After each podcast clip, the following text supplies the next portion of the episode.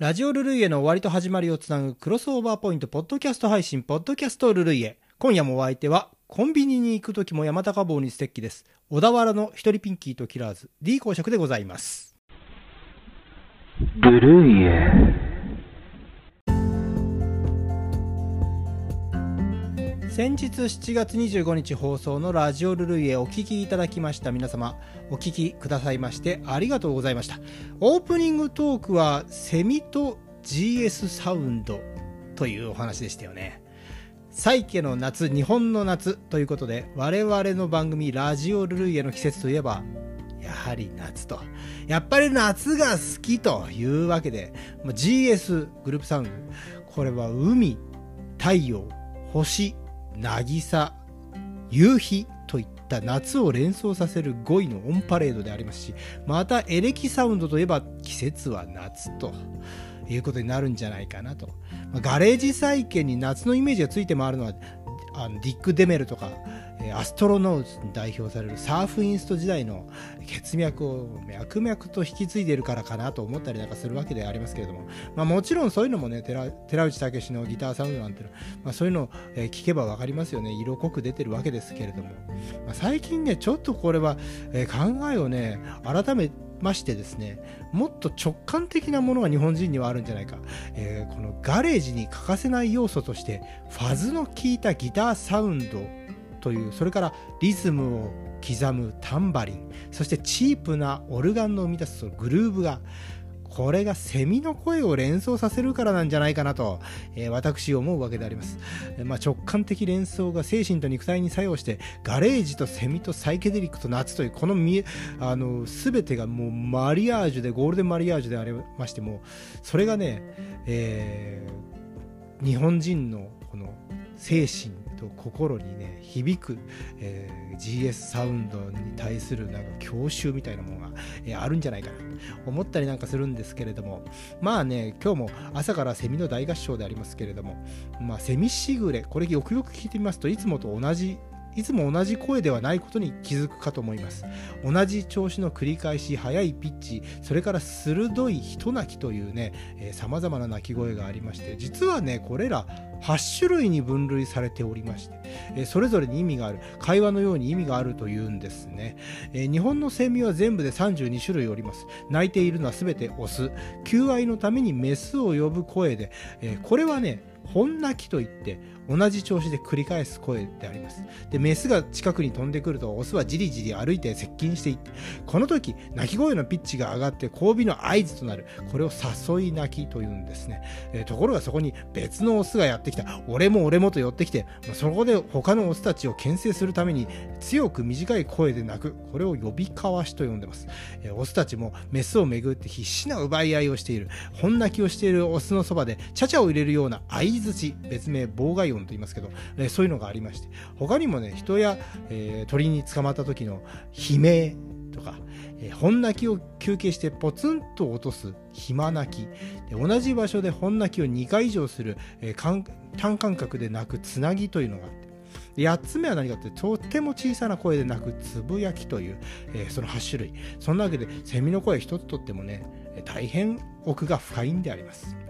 さて今回もメッセージの方を紹介していきましょう。ポッドキャスト聞くぞというのは、コムアット静岡市民さん、いつも本当にありがとうございます。もう本当嬉しいです。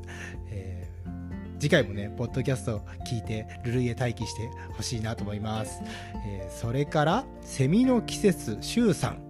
力尽きる寸前の転がってるセミがビリビってやってるセミファイナルに驚かされる季節って言ってそうセミファイナルってのありますよね。これ9個目の声にセミファイナル入れたらいいかなと思います、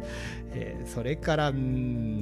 夏はまだ始まったばかりですしね。夏ソング期待してます。ヒーローゆうきさん、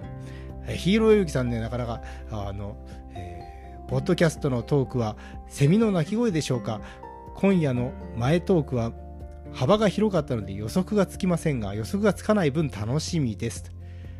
ありがとうございます。いつも楽しみにして聞いていただけて、う嬉しいなと思って、もうひろゆきさんね、ありがとう。それから、えー、ひろゆきさんは、ミンミンゼミって関東にしかいないんですってねってこれ質問ですかね。えこれちょっとね、違くてですね、うん、ミンミンゼミは九州から北海道まで分布しています。えー、ただしね、東日本では主に平地から、えーえー、丘陵地、えー、それから西日本では低山地から山地と、まあ、住んでるところが違うんですね。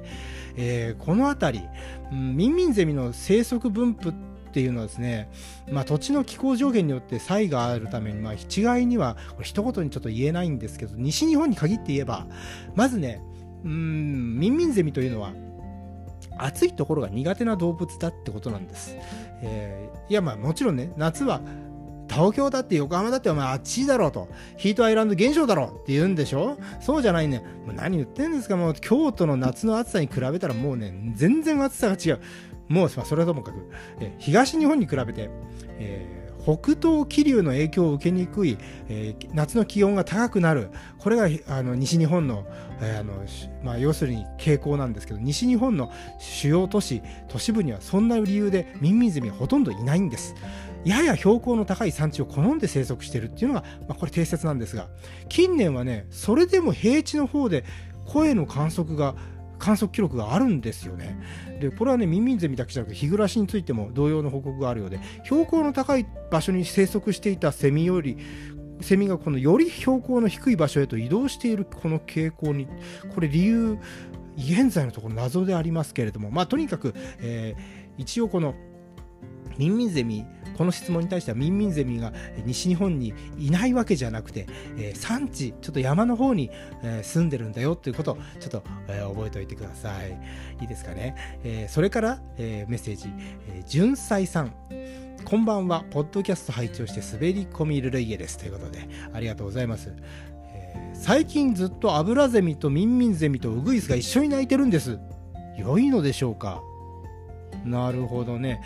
うーんと、これも質問ということですよね。えー、アブラゼミとミンミンゼミの鳴く時期っていうのを見てみますとですね、アブラゼミが7月上旬から9月上旬まで鳴いております。でミンミンゼミは7月下旬から9月上旬と、えー、ミンミンゼミの鳴き始めが例えば横浜では平均毎年平均が7月20日なんで、この辺りからアブラゼミとミンミンゼミの合唱になってくるのではないかなと思うわけで、このアブラゼミとミンミンゼミが同時に鳴いてるのはいいですよね。さて、ここで問題はウグイスってことになると思うんですよね。えー、ウグイスは別名春告げ鳥というぐらいですから、春の到来を知らせる鳥ということで、やはり春に鳴くイメージがあると思うんですけどね。えー、まあ、ウグイスがホーホケキョと鳴くのは全てこれ、セミと同じです。全てオスであります。これは繁殖のために鳴き声が良い個体ほどパートナーが安いということなんでしょう。えー、このね、えー、繁殖のためにメスを呼ぶ声ってこれ甲高い声で、えー、鳴くわけであります。え、それからね、縄張りを主張するために、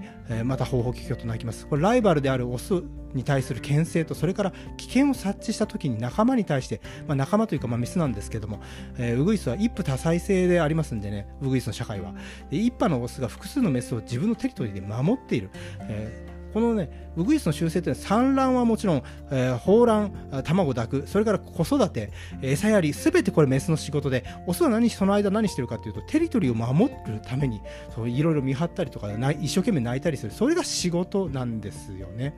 で、これはね、え警戒を促すための鳴き声、えー、ちょっと低い声で鳴いてます。だからね、あの聞くと、うまくできるかな。っていう高い声と、っていう低い声の2種はあると思うんですね。特に低い声で鳴いた後はっていうこういうなんかこのね続いて泣くことがある。これはね警戒する声と2種ある。これちょっと一回聞き比べてみていただきたいと思いますけども。ウグイスのね変色するあの繁殖する時期は春から夏にかけてなんですが結構これ長い繁殖期を持ってるってことになりますよね。そうするとね夏過ぎて秋あたりまで鳴いてるウグイスっての、えー、おりますけれどもこれはね理由考えられるのは複数のメスの子育ての時期がずれ込んだ場合えもしくはワンシーズンに複数回の繁殖をした場合あの例えば1回目のうん繁殖に成功して、えー、もう1回目の繁殖にチャレンジしてる場合もあるし、えー、もしくはまだ1回目のあの卵失敗しちゃって例えばヘビに食べられちゃったとかうまくいかなかった場合もう一回チャレンジっていう可能性があるんですね。そうするとやっぱりこのずれ込んでくる、えー、そんなパターンがあった、えー、場合ですね。あの秋ぐらいまでウグイスの声が聞ける可能性十分にありますんでね。その辺がね夏過ぎても、えー、ウグイスがホホゲキョと鳴いてる理由になるんじゃないかなと思うわけですね、まあ、いずれにしてもこういったことあの生物季節観測っていうあの声をねあの観測していく。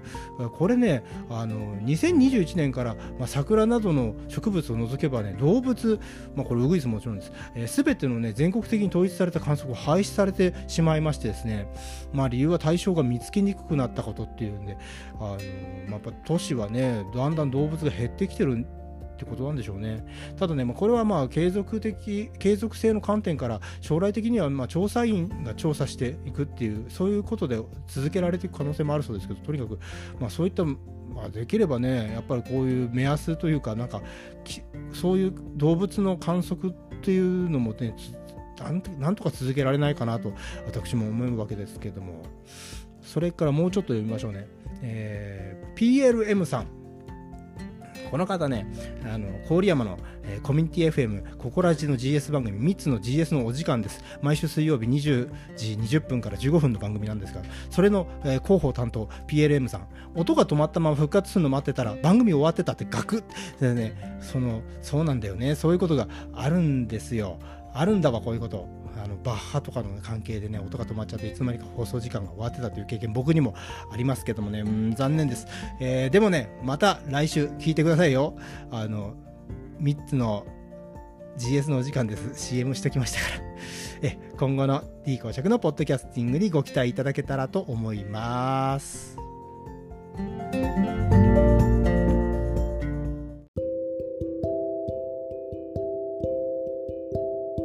さて次回放送のラジオルルイエ使用楽曲をお知らせします。ザ・リードで悲しき片思い。